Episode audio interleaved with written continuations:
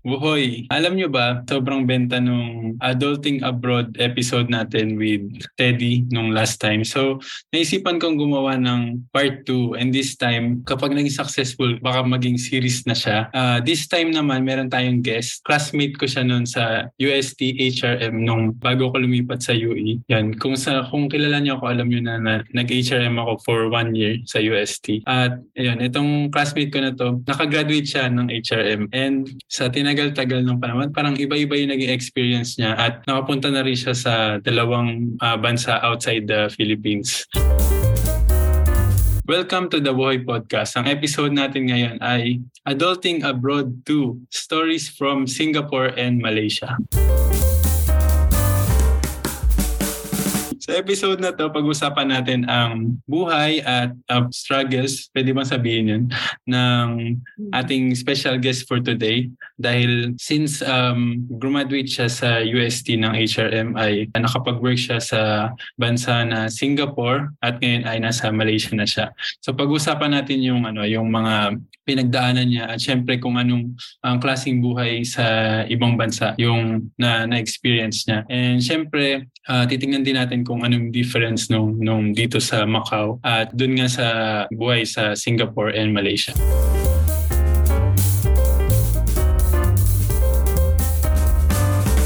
The Boy Podcast is available on Spotify, Apple Podcasts, Stitcher, Google Podcasts, and Amazon Music. Visit podcast.buhay.com for more info. Ayun, uh, let's all welcome Karen Prado. Hello. Hello. Ayun. Hello. Ano, mag magpakilala ka muna kahit ano lang, yung short introduction. Hello. Kay... Ako si Kare. so, naging mag-classmate kami ni Tricoy for one year sa USD. Tapos, nag-graduate ako in 2011. Tapos, after nun, um, nag-land ako ng first job ko sa Singapore within the same year. Pero after five months. Tapos, after nun, um, nag-work ako sa Singapore for seven years. Then, after nun, nag-pause ako kasi nag-start ako ng family. Tapos ngayon, um, nandito na ako sa Malaysia. So, nandito ako since 2021 with my family. Mm. Then, currently, ang ginagawa ko ay isa akong freelancer. So, ayun. Sa saang ano, saang industry ka nagfi-freelance? Um, yung niche ko kasi more of ano ako ngayon eh, general VA. Pero ang kung magni-niche down, um, more of copywriting yung ginagawa ko. Pero marami pa akong gustong i-add eh. Although gusto ko ding i-figure out kung ano exactly yung pinakang gusto kong gawin. Although mas nagli-lean in ako sa podcast management ngayon. Mm. Ayun. Nice. Kung sakto, sakto pala na nag guest ka dito Oo. sa Boy Podcast. Actually, yun nga. Oh. Kaya, kaya rin, ano, kinontak. Sino ba nag-contact? Ay, kinontak mo ako. Pero actually, iniisip ko na yun na oh. i-guest kita kasi nga, parang, okay. para maano rin yung sakop nung, nung The Boy Podcast na, mm, na oh, hindi, yung all walks of life na ma, ma-interview ko. Yun, gusto, mm, yun kasi yung gusto kong ma- mangyari. Uh-uh. So, before tayo nakarating sa, ano, sa, yun nga, sa, sa VA, which is uh, virtual assistant. Tama ba? Mm, Tama ba yung VA yan? Sa, sa hindi nakakaalam na, yung VA, which means virtual assistant, uh, normally uh, it's a work from home job, di ba? Na kailangan mo lang ng good, ano, kailangan ba ng good internet? Oo. Yun yung kailangan. Kailangan ng, bali, stable connection. Tapos, may iba kasing clients na nagpe-prefer na may backup na connection, backup na device. Mm-hmm. Mm-hmm. So, most of the time, ano, kailangan, ano ka, parang on, nasa online ka. Tama ba? Mm, bali kasi, ngayon, ang ginagawa ko is, um, bali dalawa yung client ko. Tapos, mm. yung isa, ano siya eh, uh, tawag dito, flexible naman yung hours ko. Mm. So, ano siya, um, US client. Bali, anytime ko naman pwedeng gawin yung project. Basta natatapos ko siya within the time frame. Tapos, yung isa naman, si Australian. More of a uh, morning shift naman siya. Ayun. Kaya, isa ding reason kaya pinili ko yung mag-apply sa Australian um, client is dahil nga morning shift. Kasi hindi ko din kaya yung ano. medyo yung sabay sa, ano, sa time zone natin. Mm-hmm. Tama ba? Oo, oo, oo, yung medyo sabay at least. Uh-oh. Kasi pag US, masyadong malaki yung difference. Kung US man, yun nga, nag-flexible hours ako. Para mas okay siya. So itong sa US, minsan ba parang madaling araw ka ng Uber? Parang di maiiwasan, no? Uh, oo, minsan ganun din yung ginagawa ko. Ayun. Mm. So, okay. I think, uh, di bali, before muna tayo sa VA, ano muna yung, ano, um, pinakang gusto mong itakil na simula? Okay. Since, since VA yung parang, uh, nandun tayo sa, yun yung current, di ba? Kailangan muna nating balikan yung, ano, oh. syempre, yung pinaka-start. Syempre, nagkakilala tayo sa UST. Kasi parehas tayong, mm-hmm. ano, nag, nag-HRM doon. HRM ba yung first oh. choice mo nun? Nung, nung nag, ano, nag, nagkuha ka ng ustet? Hindi. Actually, bag, yun yung on paper, yun yung napili ko. Mm. Pero kasi, ang totoo, ang gusto ko talaga fine arts. Ah, yes, yes. Pero yun nga, sabi ng pamagpapa ko, walang pera dyan. Alam mo naman, di ba? Typical. Ouch. Oh, yeah. Doon, doon kasi ako lumipat. Typical na, ano, di ba? Mm-hmm. Teka, isa ka pa doon sa ano, parang may grupo tayo nun, di ba? Nalala mo si Dayan, parang mm-hmm. ako si Dayan. Meron pa eh. Yung parang gusto nating lum- namin, or hindi ko alam kung kasama ka doon. Parang may isa pa alam ko. Mm-hmm. Nag, nagtatry lumipat doon sa sa CFAD nung time na yon. Tapos ako parang uh, nag-apply talaga ako kaso naghihintay ako ng results. Tapos parang wala, mm. wala akong nare-receive na kahit ano. So, kung kung hindi ako makapag-enroll doon sa UST, naghanap na lang ako ng ibang school which is sa UE nga ako natuloy. Oh. So yun, konting ano lang, um, memories lang doon sa UST. Mm. Di ba na, syempre ang maalala ko lang doon yung first year lang. Medyo, medyo oh, stress ba? Oh. parang puro minor subjects tayo doon, di ba? Oo, oh, minors tayo na na ano eh. Nung first year kasi, naalala ko nun, okay, re-reveal ko na, no? Naalala ko nun kasi bumagsak ako. Ay, wait, anong subject? Kasi ko talaga sama. Sa, mm. Saan subject? Algebra. Alge- Ay, wait, yun ba yung lalaki yung prof natin? Nakalimutan ko si... Oo. yung lalaki yung prof natin. Oo. Tapos ano siya, yung stricto siya sa oras ng, fi- ng final exam. Tapos parang pag di mo tapos, no choice ka na. Siya, oo, yun yata yun. Yun di ba? Oo. Uh, naalala ko. Di bali bumagsak ako mm. Pero nahabol ko naman siya nung summer. Tapos, after nun, second year kasi, ah, second year nasa UE ka na, di ba? Mm-hmm. Bali, nung second year, nahirapan din ako sa accounting. Mm-hmm. Tapos, nag-ano ako noon, nag, di, eventually bumagsak din ako. Actually, twice ako bumagsak noon eh. Mm-hmm. Pero nahabol ko naman parehas ng summer. Tapos, nung third year, doon na yung naging stressful. Di ba, nung dumadalaw-dalaw ka pa minsan? Tama ba? Mm-hmm. Sa, Parang nung third year. Oh, third year dumadalaw ako kasi sumasali ako sa ano, yung sa painting competition. Tsaka, oh, yeah. uh, pag may ganun yung yung UST on the spot painting, nandun ako lagi sa ano, sa may, oh. naku nakalimutan, Lover's Lane. Ano, ano, ano tawag doon? Oh. Benavides. Kalimutan ko yung tawag. Uh, oh, yun yata. Ben, yung Benavides Park ba yun? Oh, yun, yun, yun. Oh, mm, yung malapit na ano. Sa dito, main building. Ah, uh, yan, yan. Maraming multo daw. Ah, uh, yan, yan.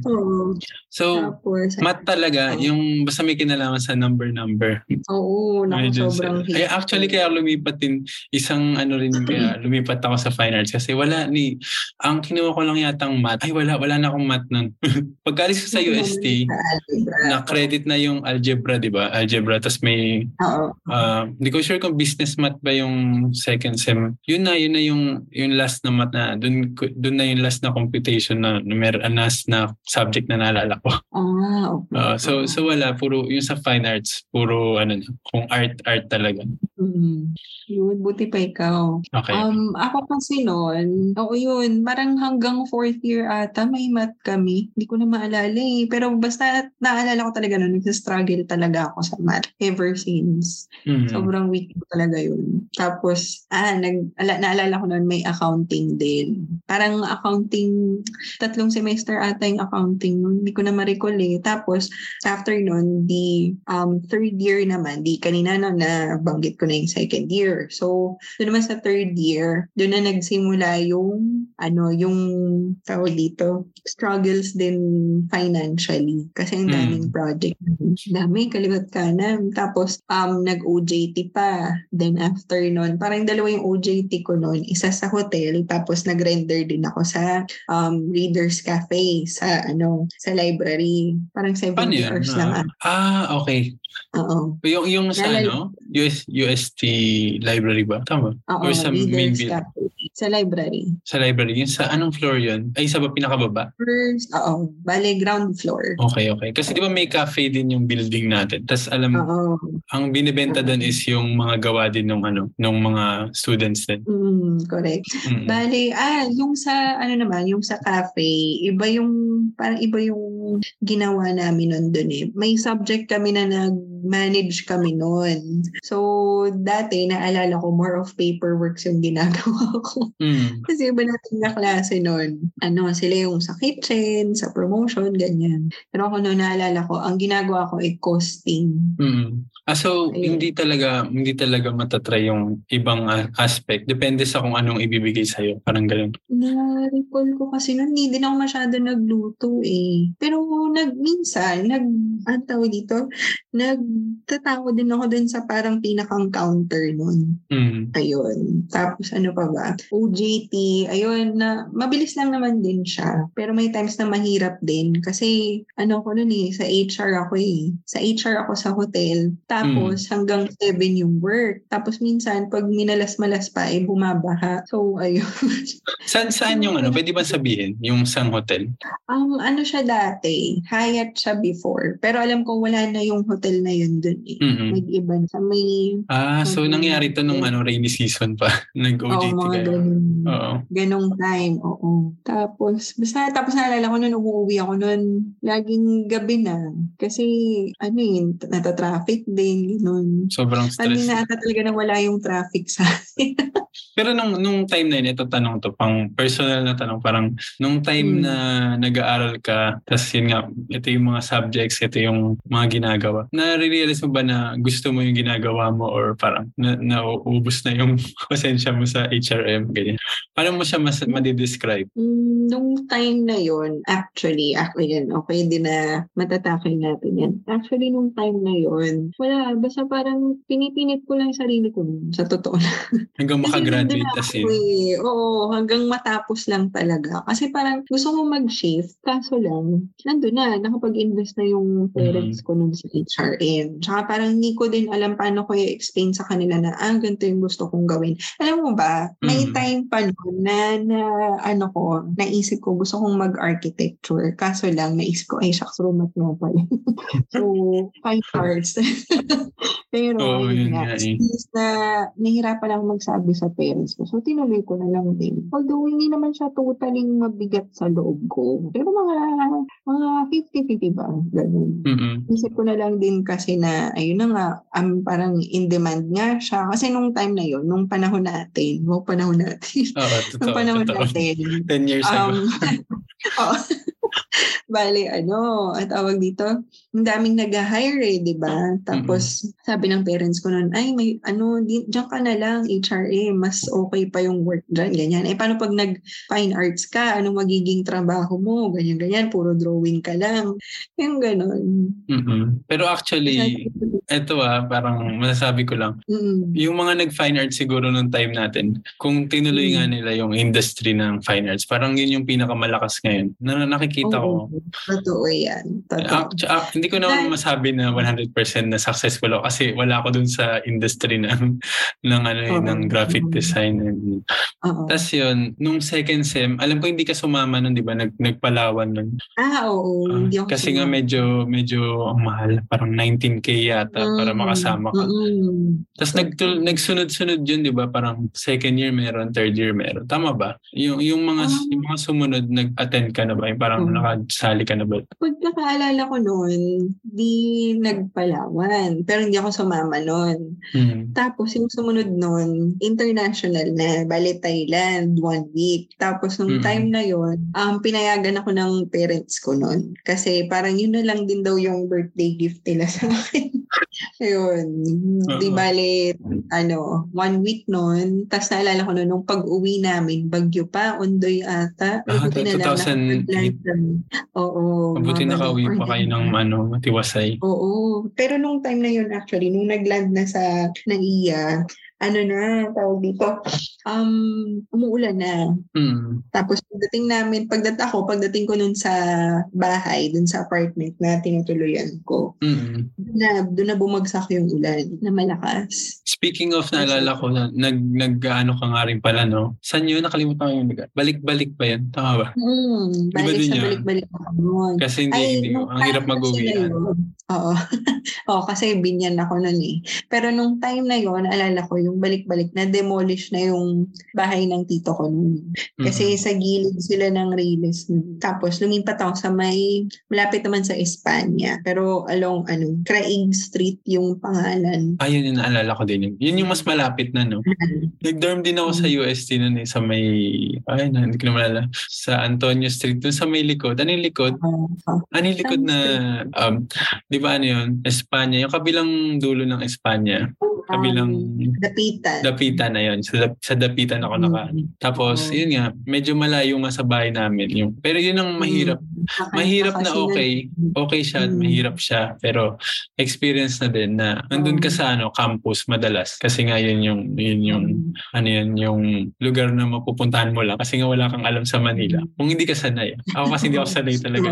Oo. Tapos nalala mo pa yung ano, yung may, may times na parang kumakain tayo sa labas kasi nga nagsawa na tayo doon sa, ano, anong tawag doon? Ano tawag doon sa loob? Um, car park, yung car park area. Car park, oo. Ah, Tsaka di ba? ang mahal ng pagkain dun. Ang mahal ng pagkain, oo. Tama. Actually, mahal lang yung sa loob, lahat ng nasa loob ng ano ng ng UST, mahal yung mga binibi, binibenta nila. Oo. Naku. Parang Bakit? mahina ang 100 pesos nun. Pero Mhm. kung nagkarinderya tayo, dami nating nakain. Di Ayun. ba nag relax pa tayo nun sa ano sa Pinoval? Oo, Kasama yung si, si Charlie.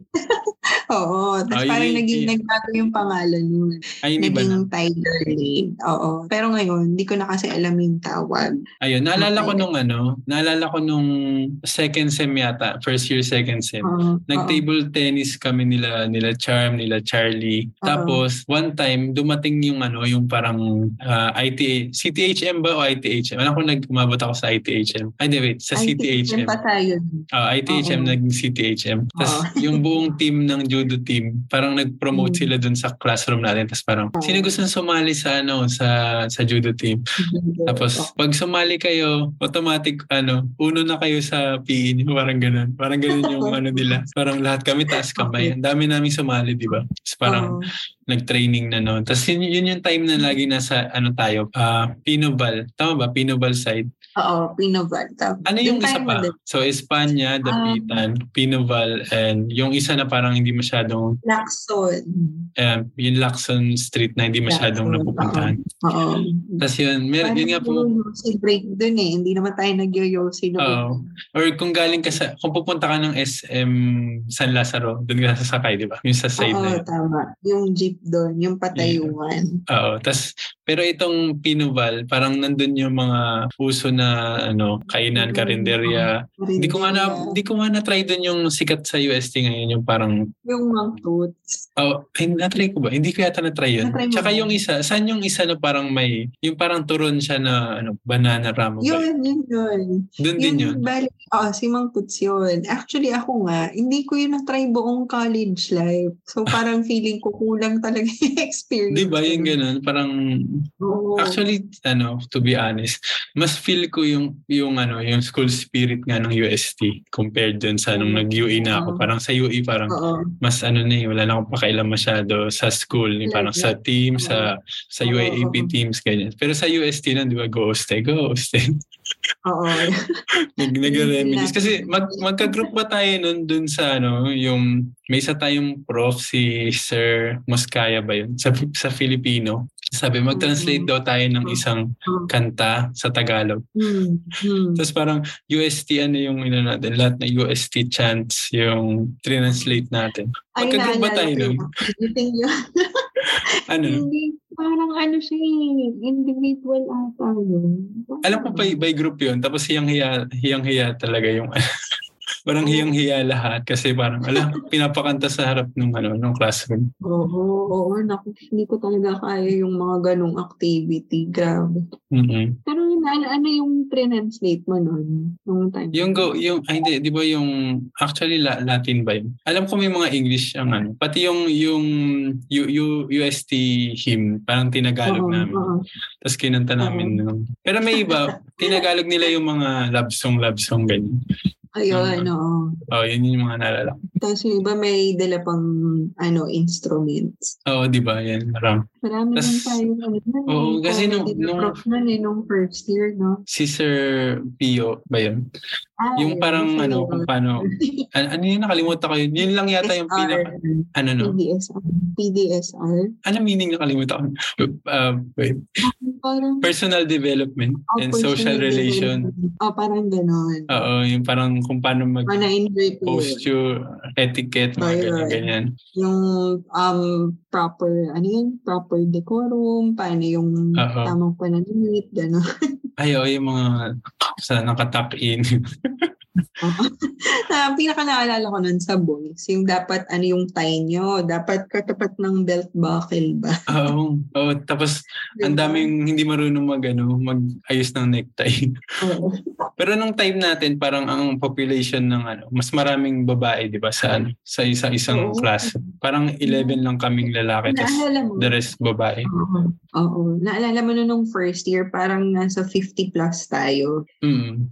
Nung graduation yung time, fourth year, nasa 26 na lang ng lahat eh. nang, ah, seryoso yun. Ano yun, minamerge, Oo. minerge na yung ano, yung mga H1, H2, H3. Um, hindi O, ganun pa rin, Hindi 25 pa din kayo. point na.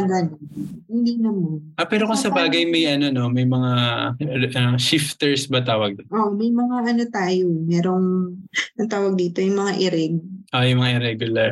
Oh, Na nalipat sila ng ano. Sila sa classes, gano'n. Oh, yun alala ko din yung iba doon. mm Tapos, sino pa ba? Basta yun, tapos ang daming nag-quit din eh sa HRM or nag-transfer ng ibang course, gano'n. Nag-transfer ng ibang school. Naalala ko noon, nung first year tayo, meron tayong classmate nun. Parang ilang linggo lang siyang pumasok. Tapos parang nag, ano na siya, pilot school ata. Oh, dalawa sila eh, alam ko. Yung isang yung isa yung lalaki, yung isa nakalimutan ko yung pangalan niya, babae siya. Oo. Sino sa kanila doon? Hindi ko na ma- naalala ko siya sa mukha, pero hindi ko na maalala kung ano yung pangalan niya. Pero Yung yun, babae? Saglit lang. Ay, hindi. Yung lalaki. Yung lalaki, ay yung lalaki na, yung lagi naka-gel siya na ang taas nung spikes. Oo, niya. yun. oh, yun yung naalala ko. yun. Naalala mo rin siguro sa mukha yun. Oo. Kasi meron tayong ano eh, yung class picture, nandun pa, si- nandun pa siya. Nandun pa sila. Kung 50 pa tayo nun. Oo, anong kompleto to. Oh, may, may copy pa ako nun. Ano, ay, alam mo, yung copy ko nun, hindi ko na alam kung nasan. Parang nasa binya na ata. Ako nandito sa ano, sa computer kasi hindi ako Ah. bumili pero ano Oo. hinak nila yung yung ano sa flash drive. hinak nila, kinuha nila lahat ng kopya tapos oh, wag na kayong bumili, bigay na lang yung ano digital copy. Oo. Kasi ah, smart din eh, smart din yung mga ano classmate natin. Ayun. Oo. Ayun, move, move, move na tayo kasi um, may dalawang bansa pa tayong pag-uusapan. Oo, sige. Pero bago tayo pumunta sa Singapore, doon tayo sa ano sa sa transition nga. Um Mm. saan ka nag-apply muna nung pagka-graduate mo? And ano yung ina-expect mo? Parang mag-hotel ka ba sa Pinas, mag-restaurant or inisip mo na talaga na na mag ano, mag mag-abroad na? Since yun nga ang topic natin ngayon is adulting abroad. Oo. Actually, hindi ko nga naisip agad yun. Parang, nung time kasi na di, nag-graduate kami noon, nung batch namin, nag-graduate ng March 2011. Tapos after nun, parang clueless pa ako noon eh. Tapos at the same time, gusto ko rin magpahinga. Kasi sobrang na-burnout ako nun sa ano, Sobrang sa stress. subject. Oo. Tapos yung mga gastos, ganyan. Tapos nung time na yun, gusto ko lang sa bahay muna. Tapos hindi ko na malayan, five months na yung lumipas. Pero in between naman, nun, naghahanap-hanap ako ng work sa atin, sa Pinas. Tapos dati nun, may nag-offer sa akin na hotel. Diyos ko, ano lang, casual, casual labor ba? Tapos ang offer is nasa 8 lang.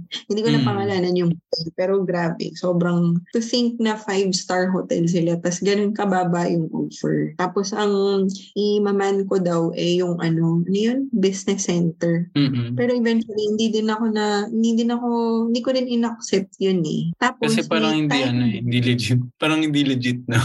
Um, ano naman siya, in a way, legit naman din. Pero kasi parang ang baba nung sahod. Oo, and parang hindi sila sumunod dun sa minimum man lang. Oo, grabe, ang baba. Tapos no, naalala ko nung time na yon pagka-decline ko no, naalala ko pinagalitan pa ako ng papa ko no. Mm.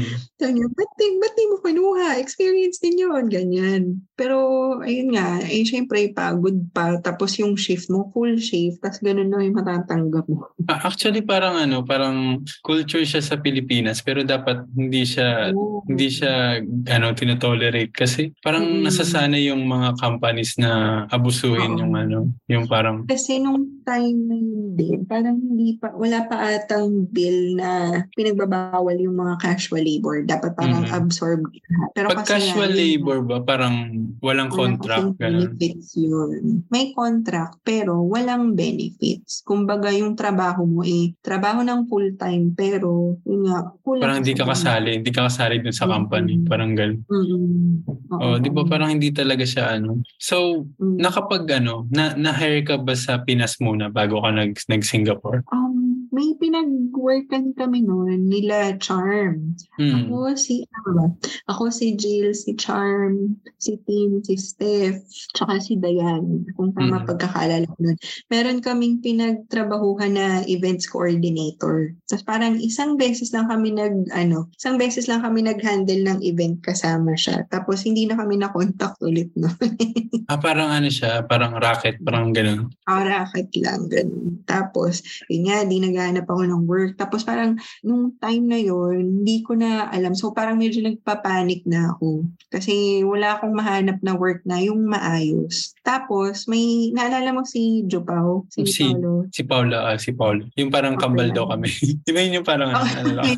Oo, yung matangkad. eh. Oo. Yung nag, parang nag-message siya. Marami siyang pinag-send ng message niya. Tapos isa ako doon. Parang ini-invite ako mag-try doon sa agency. So, Mm. ano siya, um, agency na nag-arrange ng work papuntang Singapore. Tapos yun, sinubukan ko lang. Nung una, hindi pa ako natanggap. Tapos, kinontak ako ulit ng agency. Sabi, ah, meron kami ulit um, opening for a different hotel naman. Maganda din property to. So, ayun, nag-try ako. Tapos yun, naalala ko nun, nag, ang nag-interview pa sa amin nun, yung talagang HR nung hotel. So, pumunta Mm. talaga silang Pinas, sila yung pumili, ganyan. May kasama pa silang, ano eh, mga manager ng iba't ibang department. Tapos ayun, awa ng Diyos, eventually, natanggap naman ako. So, ang next challenge na doon, yung placement fee. So, ayun. Medyo mahal is pa. na, oo, nung time yun parang nasa 100, 100 plus, ganun. Grabe. Tapos, so, sobrang, parang ginuho ko na lang din, tapos kinausap ko yung mama at papa ko, tapos tinulungan nila ako. Tapos naghanap kami ng pang placement ba. Tapos di nung nabayaran na, okay na, di process lahat, yung papers namin, ganyan. So, ang kailangan na i-provide yung passport. Tapos after nun, ang bilis eh, ang bilis nung processing din. So, September ako nakaalis nun. Nakapunta ng SG. Tapos doon na nag-start. May, may tanong ako bago tayo lumipad sa Singapore. Parang- Masasabi mo ba na ano, parang most nga ng mga classmates natin, mga kakilala mo, dumaan sa Mm. ano talaga, sa yung ganun, yung sa agency tapos kailangan mong magbayad para makapag-work ka sa, ano, sa ibang bansa. Or yung iba Ah. nakapag-direct sila na SG talaga. Ah, ang alam ko noon, halos lahat nag-agency. Kasi parang hindi pa din, ah, naalala, nabanggit ko ba sa'yo noon? Meron Mm. internship program si UST to Singapore. Mm. Nag-try ako noon, pero hindi din ako pumasa. So, ang pumasa ko, yung actual employment na after graduation. Pero may mga classmate tayo noon na nag-internship, tapos eventually natuloy din sila doon. Ah, parang dumiretso, nagstay na sila doon, parang ganun. Kumbaga, hindi- direct Hindi hire naman na. nag-stay agad. Hindi naman nag-stay agad. Kumbaga parang nag, tinapos nila yung internship tapos umuwi sa atin. Tapos yung iba bumalik after graduation. Nung time din kasi na yon sa SG, um, ano eh, uh, tawag dito, hindi pa ganun kahigpit. So, madali pang kumuha ng foreign workers. Kaya lahat halos, ng, ang alam ko ha, na batchmates natin noon, mm. dumaan talaga sa agency. Ayun. So, eto, kasi parang ganyan din yung situation dito sa Macau. Nung time na yon parang mm-hmm. bandang 2012 to 20... Mm-hmm 17, parang ganun lang yata. Uh-huh. Tapos after 2017, bawal na yung ano, yung basta-bastang papasok, ma-hire ganyan. Parang mm-hmm. nagigpit. So parang mm-hmm. ganun din pala, parang similar, mm. similar yung way ng hiring. Mm. Bali nung uh, time na yun, ikaw, bali 2011, nandyan ka na noon sa Macau. Hindi pa kasi ano, since parang nag five years pa ako sa UA, so 2013 pa ako talaga graduate. Ah, okay. Oo. okay, so may two years Ah. agwat, ganun. Tapos Ah, pagka-graduate ko, na, na attach ako dito as resident. Ah, So sa akin medyo iba yung situation kasi nga parang um, since parang resident ako dito, parang local Mm. yung way ng pag-apply ko, ganun. Okay. So, hindi siya yung- Hindi, wala akong na-experience na ganyan na kailangan kong... Kasi kung ganyan yung... Para sa akin na kung mare, ganyan yung magiging situation ko na magta-try akong magpunta sa ibang bansa tapos magbabayad ng placement fee. Kasi nga parang gahanap ka ng trabaho tapos kailangan mo pa rin bayaran sila para makakuha ka ng Mm, sweldo. mm. Eh. Di ba? Parang yun. yung, yung, yung binayad mo na yun, ilang years bago mo siya parang masasabi na balik sa'yo? Or hindi ba? Hindi, Ano naman, in terms dun sa pay naman nun, nabawi naman siya in a few months. hmm. Tapos, um, naalala ko nun, pagdating namin doon, kasi totally wala eh. Wala kaming, ako ha, wala akong idea nun. As in talagang, nung nagsimula pa nga ako nun, medyo nagsisi pa ako. Kasi talagang ang tindi nung homesickness ko nun. Hmm. Tapos, Nag-start ka ba na ano, na parang Oo. may mga roommates, ganun, board, boarding house? Oo, oo, ganun yung unang nangyari. Naalala ko nun, pag land namin sa Changi, hindi sinundo kami ng bus. Tapos after nun, dinala kami sa, para siyang ano eh, lumang condominium. Mm. Tapos para inassign kami per room. O, si ganito yung roommate mo, ganyan. ah, Tapos so yung, yung mismong company yung nagbigay ng ano, nung titirhan nyo? Oo. Ay, hindi eh. Actually, nung time na yon ako pa nagbayad nun. Tapos, Mm. Um, hindi ko lang sure kung na-refund sa akin yun, yung deposit. Parang nabalik naman siya eventually. Basta na-complete ko yung one month ko dun. Pero grabe, Mm. naalala ko, sobrang, ang hirap nung transition sa akin. Kasi sobrang, parang nabigla ako dun sa naging decision ko. nun. Kasi Nabiglang never pa ano? ako umalis ng bansa. Oo, nabigla ako Diba? nun. Kasi alala ko nun, hindi ako makakain nun. Hindi ako makakain, tapos hindi ako makatulog. Tapos nangayayat ako nun. Grabe. Kaya nga yun yung ano natin eh, yung topic ngayon, adulting abroad. Kasi parang Mm. parang sinalang nga tayo sa ano, parang sa isang lugar na wala talaga tayo idea. Paano tayo Oo. magsusurvive dito, ganyan, for ilang Oo. years, di ba? So yun nga, yun yung Oo. mga itatanong ko sa'yo, parang ano gusto mong ano, first na ikwento? Yung ano muna, yung workplace muna. Sige. Yung Workplace. anong pakiramdam nung, nung pagtatrabaho sa Singapore? Yes. First. Oo, nako. Good Yung ba? Masaya ba? Or ano? Nung una kasi, hindi ko masabi na maganda yung experience kasi parang sobrang whirlwind siya. Kasi Mm. doon sa Singapore, talagang dapat mabilisan lahat kasi hindi hindi patient ang tao doon eh. Hmm. Maano sila, sobrang mainipin. Tapos yung na-assign pa sa akin na restaurant, na-assign ako sa Italian restaurant. Tapos sobrang fast-paced siya kasi from breakfast until supper, bukas sila. Supper meaning um 10, ay sorry, 9.30 to 11, ganun, ng gabi. Tapos yung So, shift mo buong ano, andun ka buong Yung- araw?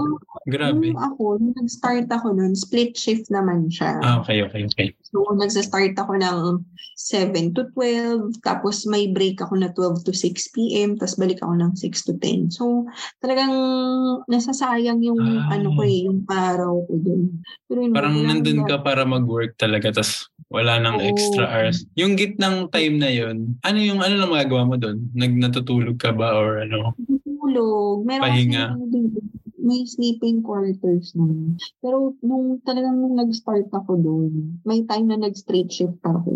Gaya ng kunwari, 7 a.m. to 3 p.m., ganun. Mm-hmm. Tapos naalala ko, yung first few months ko doon, sobrang ano siya, nahirapan ako noon. Basta ang hirap lahat. Um, off work, hindi ako makatulog, hindi ako makakain. Tapos nung time na yon nauuso na yung ano eh, yung mga smartphone. Pero Mhm. kasi nung pumunta ako doon, wala akong smartphone. Oo. So, hindi ko rin mga video call yung pamilya ko sa atin, sa Pinas. Mhm. So, talagang doon talaga lumala yung homesickness ko. Tapos nakikita ko yung mga roommate ko. Ano, may mga laptop na dala. Tapos nakakausap yung family sa Skype. Gano'n. Oh, yun nga. Skype nga yata yung ano. Oh, nung time na yun, Skype pa yun. So, tapos ano, pagdating naman sa work, parang sobrang aligaga ako. Hindi ko alam kasi kung paano yung gagawin. Kasi sa service ako natapat. Mhm. Tapos ayun, tapos naalala ko na lagi pa ako napapagalitan ng manager, ng supervisor, ganyan. Kasi hindi ko alam kung ano yung gagawin ko.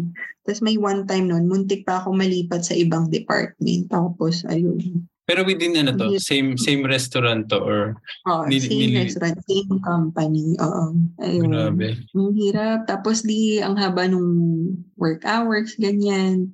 Pero nung medyo nag-start na akong maano, maging komportable ng konti. Nung nakalipat na ako ng ibang ano, ng ibang apartment. So kasi parang one month lang yung duration ng pagstay dun sa ano eh, yung una naming apartment. Kasi sabi Mm. nila, gigibain din daw yun eventually. So sinabihan kami, humanap na kami ng malilipatan namin, ganun. So kanya-kanya kayo nun. Kanya-kanya kayo nung mga hanap. May, may kakilala ka ba nung nakasabay mong na-hire doon? Or wala Um, wala na sa ano natin? ano eh, mayroong taga UST, tapos may mga taga Benilde.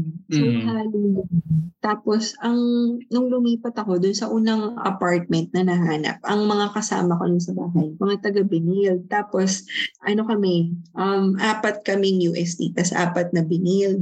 Mm. Tapos naalala ko nun, ang roommate ko, si Karen. Alam ko si Karen, tsaka si Tin. Sabay ata silang dumating nun. So, ayun.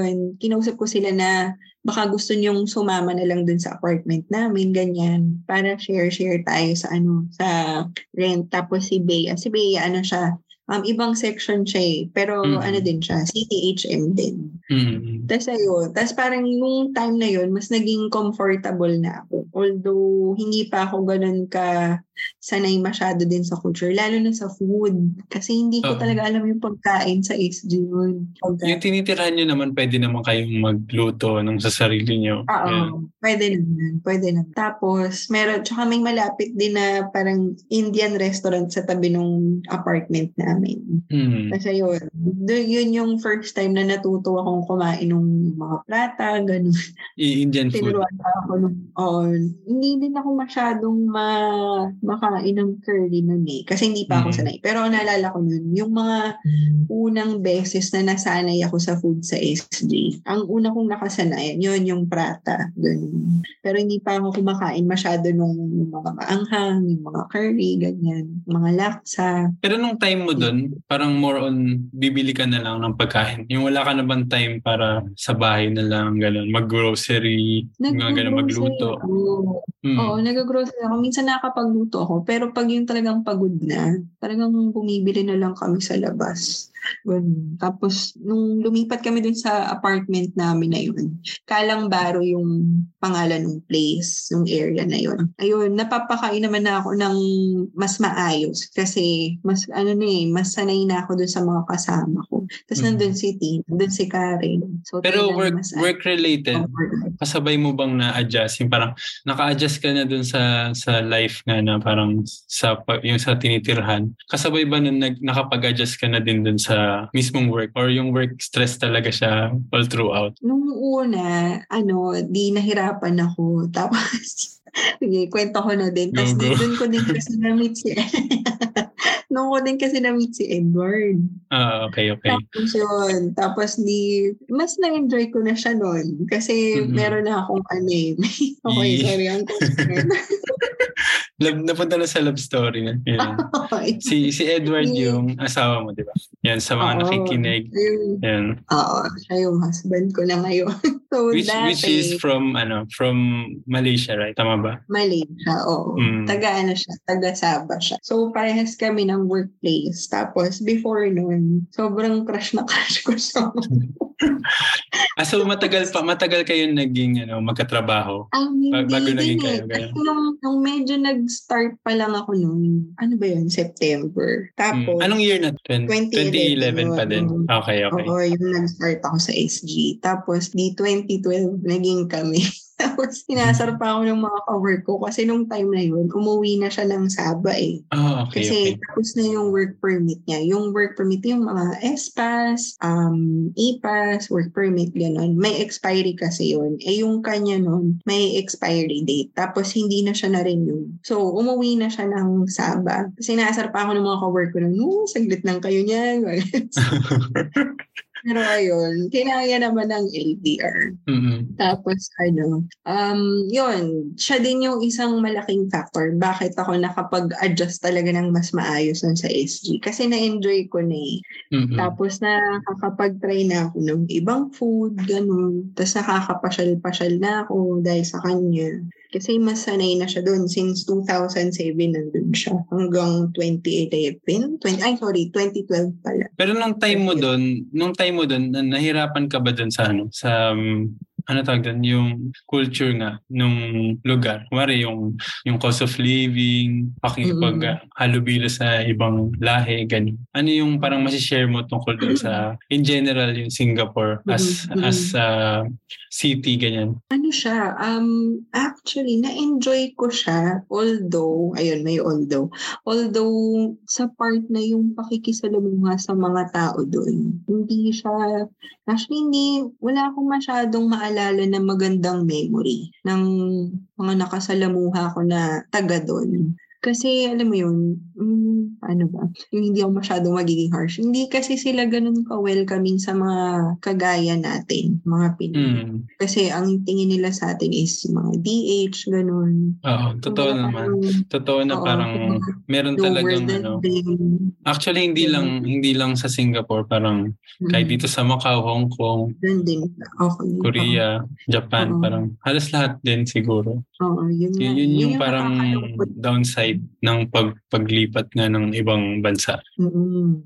Grabe, naalala ko pa noon sa Singapore, no? Pag kunwari nagkakamali ako sa work. Nako, Mm. ilang beses din yun. Ang daming instance no na yung nasisigawan ako ng lokal. Mm. Kasi nasabihan ko, go back to your country. Yung ganun. Mhm. Meron, meron talagang ko. ganun. Eh, ganun. May yung, basta ganun yung ugali nila. Parang bilang ko sa kamay yung times na nakaranas ako ng kindness sa Mm. ano, sa mga lokal doon. Pero doon sa environment naman, wala akong masabi. I mean, yung sa lugar, sa safety, ganun. Pero yun, Ah, nakakapasyal ako. Nakakapasyal ma- ako mag okay talaga siya. until midnight, ganun. Oo. Transportation, ano, Mm-mm, sobrang smooth. Parang ang nakainip na yung five minutes na maghihintay ka ng magita. train. Okay, same yan dito. So, sobrang efficient, maganda. Ayun. So, so recap lang tayo dun sa ano, Singapore. From Mm. 2011 hanggang kailan ka nag nagstay sa ano, Singapore and ilan yung parang ano job na na, na napasukan mo? Kasi parang nag, nag, naglipat-lipat ka rin ba? Oo, nakalipat ako. Pero yung sa first ko na hotel, bale from 2011 until 2016. Hmm. Tapos, 2016, nag-resign ako doon. Ay, hindi pala nag-resign. Nag-end yung permit ko dun sa first. Tapos Mm. sabi ko, hindi na ako magre-renew. Tapos ano, after nun, umuwi ako. Then, 2017, sabay kami umuwi ni Edward dun sa Pinas. Kasi nag-church wedding kami dun. Ah, Tapos, ah, tapos after nun, 2017, nakahanap kami ng work parehas. So siya, kitchen siya, pero for a tech company. Tapos ako hotel ulit. Tapos mga, ano ko doon, almost one year din. So masasabi ko na halos seven years din ako in total sa SG. parang lingwan. Ah, ito yung sinasabi mo na ano. Pwede ba natin sabihin? Or hindi? Facebook ba? Tama, Facebook. Facebook ko. Ah, yan, Facebook. Pero ito, may, may isa kang naging work. Hindi ko alam kung side hustle nga yun or ano. Na, na parang sobrang interesting niya. Yung naggagawa ka ng chalk art. Ano ba yun? Parang, Oo, yun. Sobrang yun yung naalala ko. Yun yung parang isa Yung sa, nakikita ko sa, minsan nagpo-post ka din. oo, before. Ano yun, yung sa menus nung restaurant namin. Bali sa una kong work, ganun. So, ang ginawa ko before is, ako yung nagde-design ng mga signage, menu boards, ganyan. Tapos, napagalitan pa ako ng iba kong ka-work kasi sa- sabi nila, ba't ka pumayag? Al- al- alam mo ba, ang laki ng natipid ng hotel sa'yo. Kasi yung mga ganun pala, mga ano yun eh, libo din ang ginagastos doon. Pero dahil sa akin, nakalibre sila. Na libre nila. Pero ikaw, na, tap- personally, na-enjoy mo naman. Enjoy mo siyang gawin. Sobrang. Mm. Tapos, um, parang yung duty ko noon, yung work hours ko, doon na lang siya napunta sa paggawa ko ng chalk art. So parang hindi ko na din masyadong iniisip na alugi ako, ganyan. Kasi na-enjoy ko siya eh. Mm-mm. Tapos, nag, wala, nagdo-drawing-drawing lang ako. Tapos, saya, in parang return, naman, oh, nung time na yun, um, sabi sa akin nung manager ko, ano na lang, parang as thank you ba, pinapili niya ako ng kung saang restaurant ko gustong kumain. Tapos, Mm. pwede daw magdala ng friends, ganyan. So, ayun. so, siguro ilang beses ko din ginawa yun for that company. Tapos, nung nakalipat ako doon sa isa kong company, hotel ulit, meron ng parang resident artist. Ayun, sobrang, sobrang lupit nun, nung ka-work ko na yun. Pinoy din. Mm. Ang galing kong, ang galing niya sa ano eh, sa yung chalk art din. Oo. Tapos Ang sa mga, ah, sa mga signage, ganun. Tapos pag yung mga smaller project, binibigay niya sa akin. So, sa parehas na company, yung both hotels, ang work ko nun host. So, doon ako lagi sa harap. So, ako sa reservations, ganyan. Seating ng guests. Ang Hindi, hindi ka masyadong na, ano, na-assign sa pagluto or ano. Ah, yung luto hindi. Ano ko noon, lagi ako sa floor. Kumbaga sa Mm. sa front 'yun. Doon ako lagi. Um kasi ang sabi nung manager ko noon, parang ano, hindi ko hindi ko kayang i-handle daw yung floor. Pero yung, ano naman, eventually nagawa ko din naman. Although mas nakita na nila kasi yung strength ko daw sa pagman nung harapan. Ang daming guests no, ang dami kong na-experience na guests na yung sobrang from all walks of life talaga.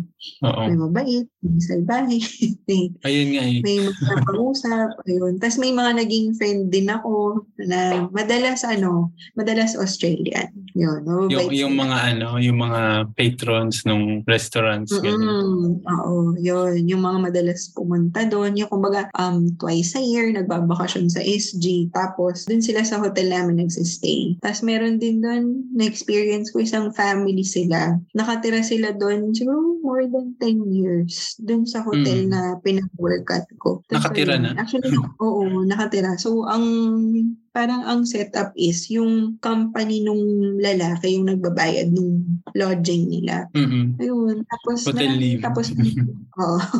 yun. Tapos may mga, yun, yung mga local, minsan may mabait, pero madalas maraming, ano, maraming salbahe. Mm, yun hindi talaga maiiwasan. Kasi ako parang ang ang customer service na trabaho ko lang yung sa airport lang talaga. Mm, Tapos parang hindi naman ako sumuko kasi mm. pero mababa kasi sa akin. Kaya umalis na lang ako. Okay. Pero ang madalas Oh. kong ano, sa- kasi nga parang passenger services. Oo. Nag-check in ako ng ano ng mga pasahero. Tapos mostly, yun nga, yung nakikita ko nga yung sinasabi mo na kung ganyan, Singaporean, ganyan. Yun nga yung nakikita ko na parang may, kahit hindi mo naman sila ginugrupo pero Mm. madalas, ko- ah, ito yung trait nila na ano, na malakas, ganyan. Oo, Yun nga. ganun. Kasi meron madalas Thai. Kapag Thai, ano, parang ang polite lang, tapos parang ganyan. Oo.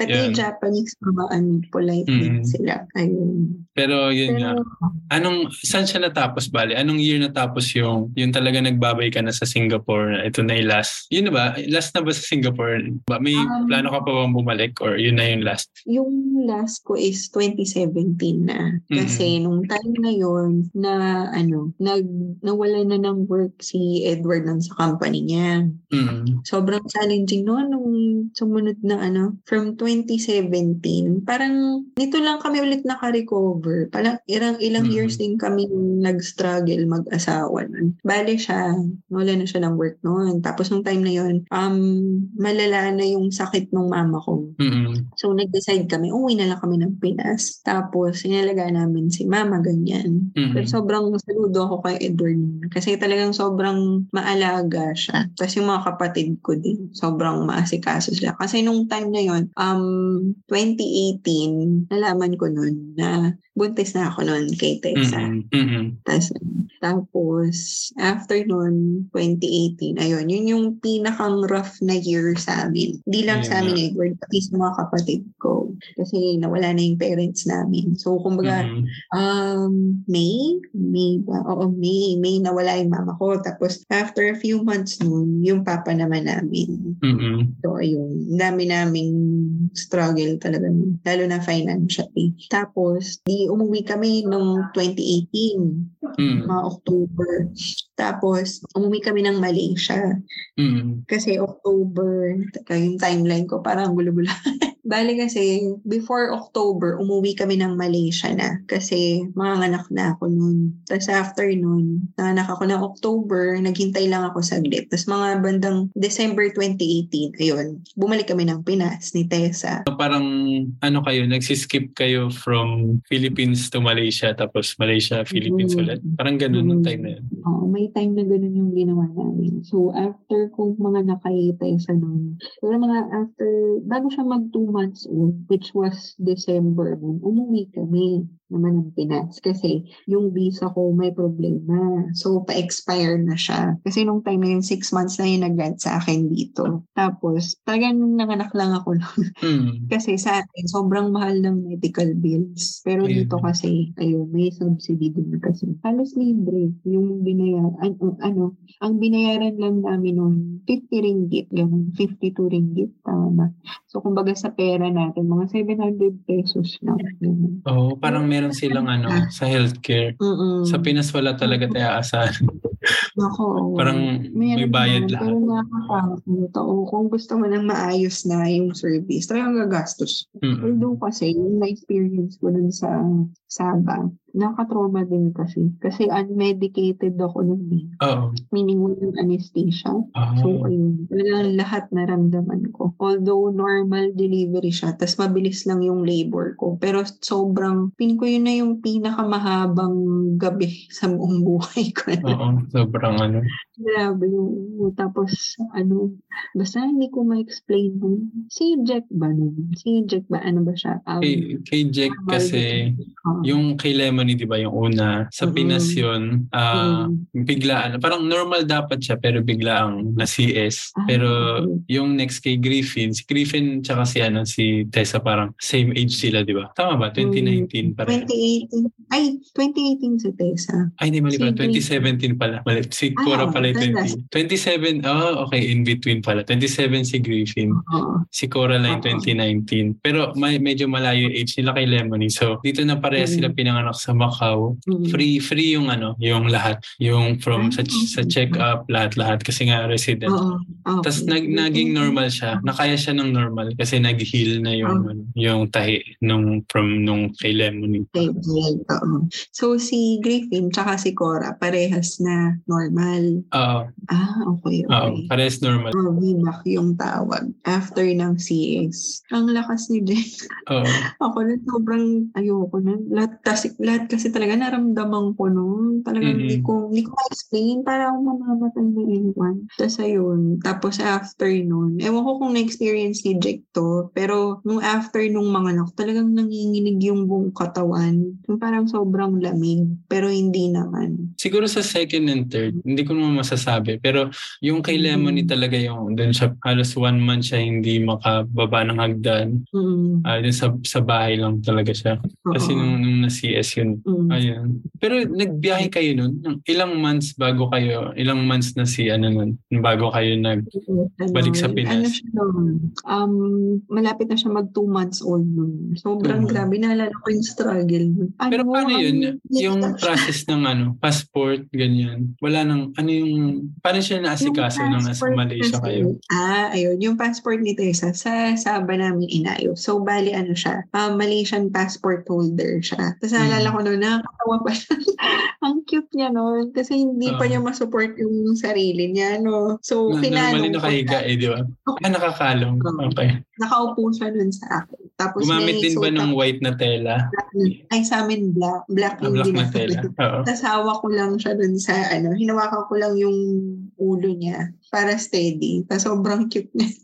After noon, pag uwi namin ng Pinas, nung time na yun kasi, naalala ko, may balikbayan visa. So, Mm-mm. yung balikbayan visa, ginagrant siya sa foreigners na, ano, kunwari, um, kung spouse yon pwede ka. Mm-mm. One year na free na visa. Tapos kung anak, tapos foreign passport holder, ano siya, um, free one year din na One year. visa. Oo. So, tinake advantage ko talaga yun kay Tessa. Tapos, ayun, nagstay kami ng Pinas. Tapos, 2019, wala pang ano na, no? Wala pang COVID. So, 2019, ano eh, um, ah, ang nangyari pala noon, bali 2018, nauna kami ni Tessa, no? Sa Pinas. Tapos, sumunod si Edward after few months. Tapos, ilang buwan din kami sa Pinas noon, na kaming tatlo. Tapos, mga bandang August 2019, nagka-offer si Edward dito sa KL. So, lipad Okay. siya. Tapos, naiwan kami doon. Tapos, mga bandang um, November ata, na 2019, pumunta kami ni Tessa naman, dito naman sa KL na. Tapos, dinalaw namin si Edward. Grabe. Naalala ko na nag-travel ako mag-isa kasama si Tessa. Sobrang likot. Oo, yun ang mahirap sa ano, sa biyahe. Oo, oo, tapos ako lang yung kasama niya. E di 2020, nakauwi pa kami ng Pinas nun eh. Tapos yun nga, nagkabalita na na may COVID, ganyan. So, na-stuck pa kami sa Pinas ng one year. Kasi, Oh, kasi Edward nag-lockdown. Mm Tapos mostly noon, si Edward talaga yung nag-work dito sa KL. Tapos mga bandang 2021, January 2021, bumalik na kami dito. Kasi yung balikbayan visa ni Tessa noon, ano, pa-expire na din. So, bumalik na kami dito. Tapos after noon, pagbalik namin dito sa KL, nandito na kami talaga. Hindi pa kami ulit umuwi sa atin. So, ako naman, na-process, awa ng Diyos, na-process naman na yung long-term visa ko. So, Pero ito, ano eh, isang tanong lang sa ano, hindi ba pwedeng ano, ang ang Malaysia and Philippines ba hindi sila pwedeng mag ano, yung parang dual citizenship? Talagang pipili ka lang ba? Oo, sa atin kasi sa Pinas, um, pwedeng dual citizen. Pero dito kasi sa Malaysia, isa lang. So, napag-desisyon na namin ni Edward na Malaysian lang talaga si Tessa. So, Mhm. ayun, in paper, Malaysian siya. Tapos, ayun, dito na kami ever since. Hindi na kami umuwi uli. Siguro mga, mga next year na. So, pero ang plano mo dyan muna, parang di, na. parang ano yun, naka-base, parang ganun. Oo, dito na talaga sa Mm. Malaysia. Um, kasi na, ano, napag-usapan namin Edward, ano, ang mahal ng cost of living din sa atin, no? Grabe. Mm, Lalo totoo. pang inflation. Dito sa Malaysia kasi somehow okay pa eh. Tapos may parts dito na, yung may ibang state na mura talaga. Gaya dun sa state ng kuya ni Edward. Galing kami doon parang uh, siguro 3 weeks ago, 2 weeks ago. Grabe ang mura ng ano doon, ng rent. Pwede ka mag-rent ng 500 ringgit. So sabihin na natin sa pesos, mga almost 6,000. Buong bahay. Mura. Ano bang ano bang Oo, palitan ng tapos- ano, ring, ringgit? Teka sa Ringgit kasi sa eh, 12.8 ata ngayon or 12.9. Ayun. Ayun. Ah, 0. Parang, Ah, halos halos similar sa ano. Half ng parang 0.56 Malaysian ringgit yung Mhm. Macau Pataka to 500. Ang mura nga, ang mura. Mura.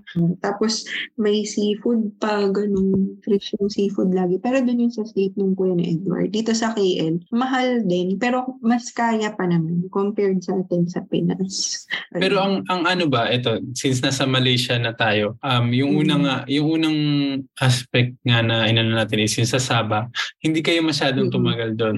Nagtagal din. Siguro, pero buwan lang din. Walang taon. Mas, hindi talaga umabot ng year.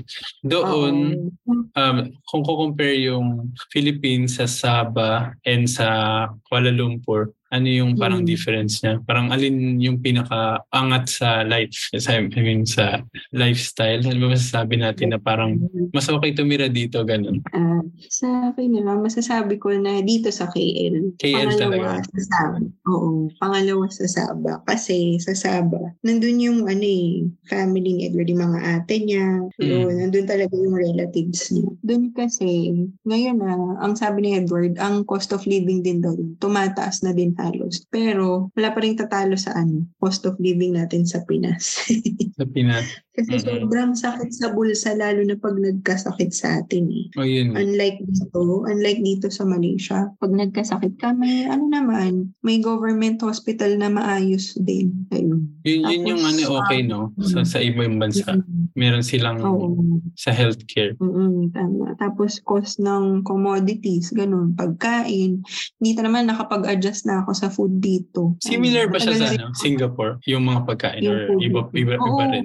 Oo, similar talaga. Pero dito, may iba-ibang, kunwari, laksa, merong iba-ibang, ano eh, may iba-ibang style. Kumbaga, merong, oo, may asam laksa, tas merong yung may gata, ganun. So parang ma- may Tapos- mga curry na. Pero pinapatry mo ba kay Edward ng ano, Pinoy foods? Oo, dito, nag nagluluto kami lagi ng ano, Pinoy food din. Siya, marunong na siya magluto ng ano, Filipino food. Mhm. Tapos sabi niya nga nun sa akin, alam mo, sabi niya, alam mo masarap yung pagkain sa inyo. Kaso lang, yung flavor, ano niyo, flavor profile niyo, ano lang, maalat, maasim, na konti, matamis, ganun. Pero hindi daw tayo ma-herbs, hindi kagaya dito. Maano, Baka sa ibang Asian countries. Ayun. Pero sabi niya, masarap daw talaga yung food natin. Yun nga lang, parang hindi tayo ganun ka, ano, kasanay gumamit ng spices. Kasi dito naalala ko, may kinakain kami nun sa Sabah. Ang sarap nun, yung, ano siya, ginger flower. Hmm. Tapos ano siya, um,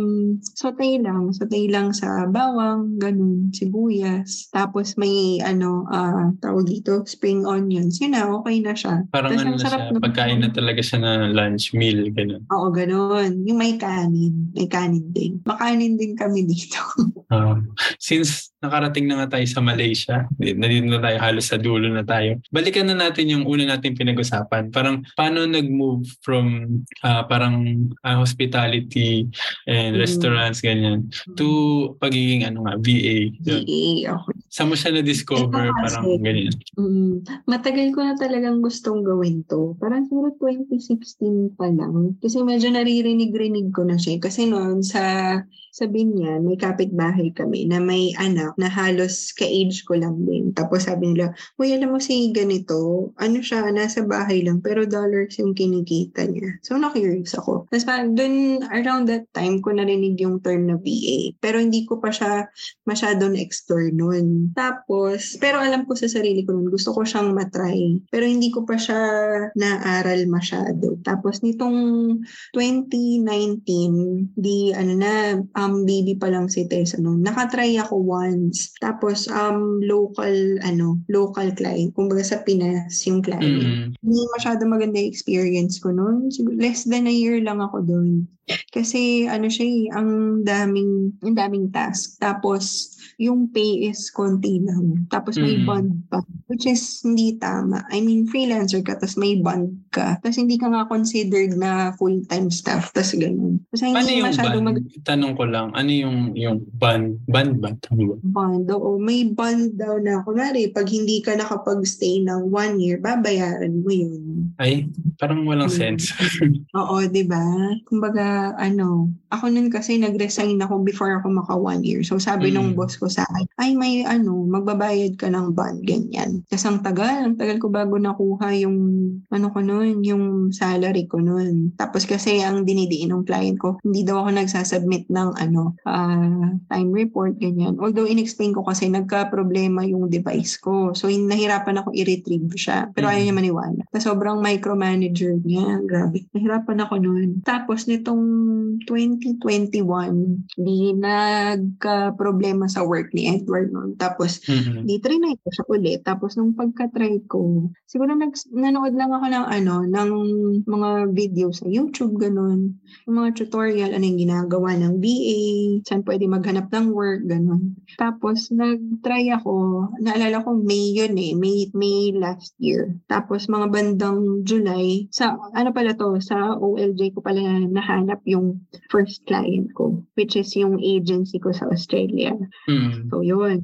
Yun yung first na... So, masasabi ko naman, mas okay naman siya. Tapos, nag-start ako as two hours a day. Two hours a day lang. Tapos, yung first client ko doon, ano siya, sobrang interesting niyang tao. Kasi ano siya, um, Aboriginal Australian siya. Tapos, Mm. graphic designer din. Oh. So ayun, marami akong natutunan sa kanya. Tapos eventually, nag, ano siya, nag-change ng VAs din. Kasi parang na, napansin niya, hindi na nag-work out yung relationship namin as ano VA and client. So nag-try siya ng ibang VA. Pero buti na lang, at the same time, meron akong bagong client nandun sa agency din na yun. So Mhm. nakahanap naman ako. Ayun. Tapos meron pa ako na naging client na ano eh, na Canadian. Pero saglit lang yun. Kasi medyo iba yung nature ng work doon. Hindi ko siya masyado na-enjoy. Mm. Tas Ah, so may, may stress pa din kahit hindi kayo ano, yung parang nakikita physically. Ganyan. Hmm, hindi ko sila, never ko silang na-meet lahat. Mm. Tapos yun din. Tapos meron din akong, ito, yung client ko na taga-US. Hanggang ngayon, buti naman, client ko pa din siya. So yun. Yung sa US client ko, na-enjoy ko din yung ginagawa ko doon. Kasi content creation siya. eh. Pero yung ginagawa kong contents doon, hindi siya available dito sa atin sa Asia. Mm-mm. So, kumbaga, yung content na yun, lumalabas lang siya sa Google sa US, tapos sa Brazil, tsaka sa India. So ano siya, parang nag-VPN ka para ma-check mo? Or, Hmm, kailangan ko mag-VPN. oh. So, laging may VPN na ginagamit. Medyo time-consuming yung work, pero masaya siyang gawin. Ayun. Hindi ko siya pwede Pero ito, may, may tanong ako about niyan sa time ng work. Kasi di ba minsan, meron silang binibigay na, ah, ito per week, 5 hours or 10 hours. Mm, Sakto lang ba yun? Parang pag ikaw ba nag-work ka, two, kung 2 hours per day lang yung binigay sa'yo, dun mo lang talaga na work or parang ou- ou- outside nung time frame na yun. Minsan kailangan mong ano, asikasuhin pa din. Ganyan. Um, yung sa time frame, as much as possible, nagsistick ako dun. Tsaka kasi yung sa, ano, yung client namin na Australian, hindi din nila ina-encourage yung overtime masyado. Para may boundaries na din ba? Ganun. Pero yung sa US ko kasi, flexible time siya. Tapos, depende kung, yung pay ko kasi, depende siya sa hours na na-allot ko dun sa task. Mhm. Ayun. Ah, so may, may ko dun, di ba? Parang may, may app ba na parang nagka-count na kung gaano May katagal ka nasa-. Oo, parang may kakilala din kasi ako nag-work. Nasa Pinas siya, tapos Mm. Canadian yung ano, yung company na pinagtatrabahuan niya. Oo. Oo. Pero ano, yun full-time, parang 8 8 hours. Full-time. Pero Ah, okay. flexible yung time nung half. Yung parang first half, kailangan kasabay nung kung morning sa Canada, ganyan. Tapos yung the rest, Mm. siya na bahala kung saan niya ilalagay. Oo. Ay, So, parang ganun. Yung paggalan kasi, um, dapat mag-overlap for communication, for Ah, meetings. yan, pang mga meeting. Oo. May mga ganong client talaga. Yung sa US client ko, ako oh, ng Diyos, hindi naman siya nagpapa-video call, ganun. Actually, never ko pa siya nakausap.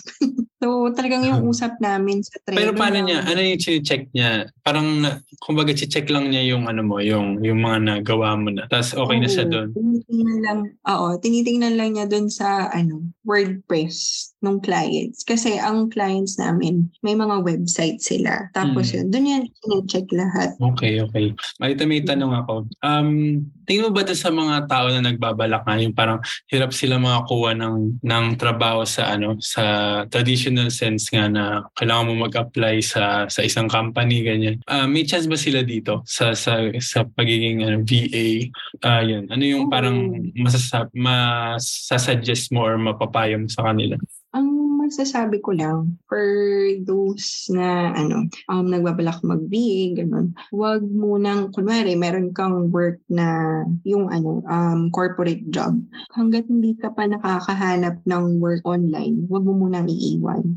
Kasi although sobrang rewarding ng work as a VA, mahirap din talaga siya.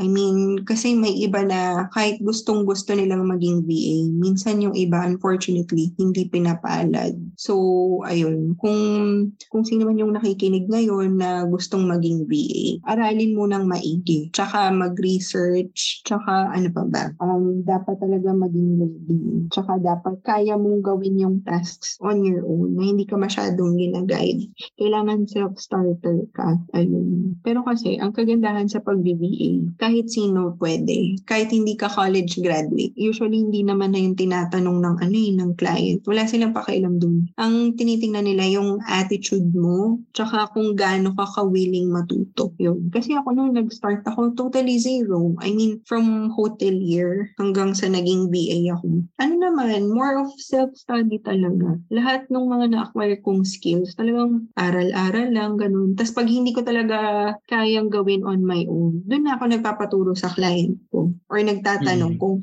meron ba silang masasuggest na resources na pwede kong aralin, ganyan. Which is, ano naman, lagi sila nagbibigay. Pero ayun, ang importante talaga, dapat self-starter. Ikaw talaga ang mag-ano, parang mm-hmm. susolusyonan mo yung mga problema na dadating. Oo. True. Tsaka dapat, ano, dapat aaralin mo yung mga software na ginagamit ng clients. Kasi ano yan eh, kada client meron silang iba't ibang software tsaka tools na ginagamit sa ano nila, sa operations nila. So, aaralin mo yun. Ako naman noon, talagang ano, hanggang ngayon na, lahat nung ginagawa ko, talagang may times na sasabihan ko yung client ko, oh, um, I need more time to study this, ganyan. I need to make myself familiar, ganyan. So mas mas okay nang ano, mas okay nang maging honest ka kaysa yung kunin mo yung trabaho na hindi ka sure. Oo, oo okay. importante. Dapat wag kang mahihiya na magsabi na okay, ganito yung um, knowledge level ko sa ganito. Kasi ang hirap pag yung napasaba ka, okay, okay mm. natanggap ka, tapos hindi mo alam yung ginagawa mo.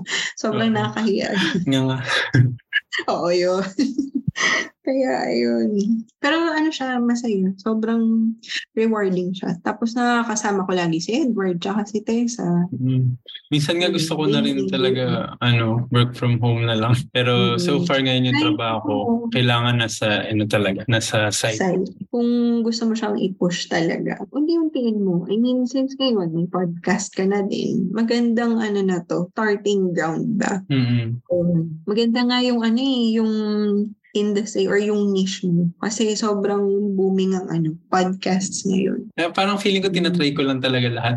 Kasi yung, yung YouTube, yung YouTube yung number one ano ko, parang mm. sa lahat ng social media, YouTube yung kasi yung YouTube parang hindi ako pinapansin for eight years. Mm-hmm.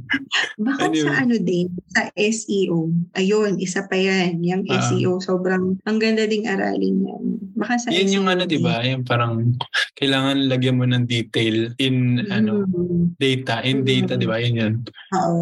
Lahat kasi ng ang, ina-upload ka. Oo. Kasi ako hindi ko pa ganun kagamay ang SEO, pero naaral ko naman na siya paunti-unti. Tsaka nag, uh, ano din ako, nag, may mga SEO tasks din akong ginagawa din sa client ko na Australian.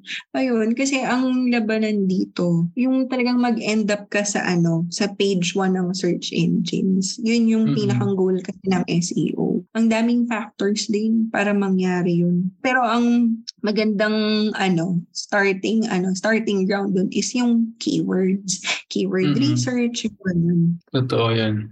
Or baka ako din kasi parang ayoko din ng basta-bastang mag-viral. Kaya ako din mismo yung nagtatago ng sarili ko. Parang gano'n.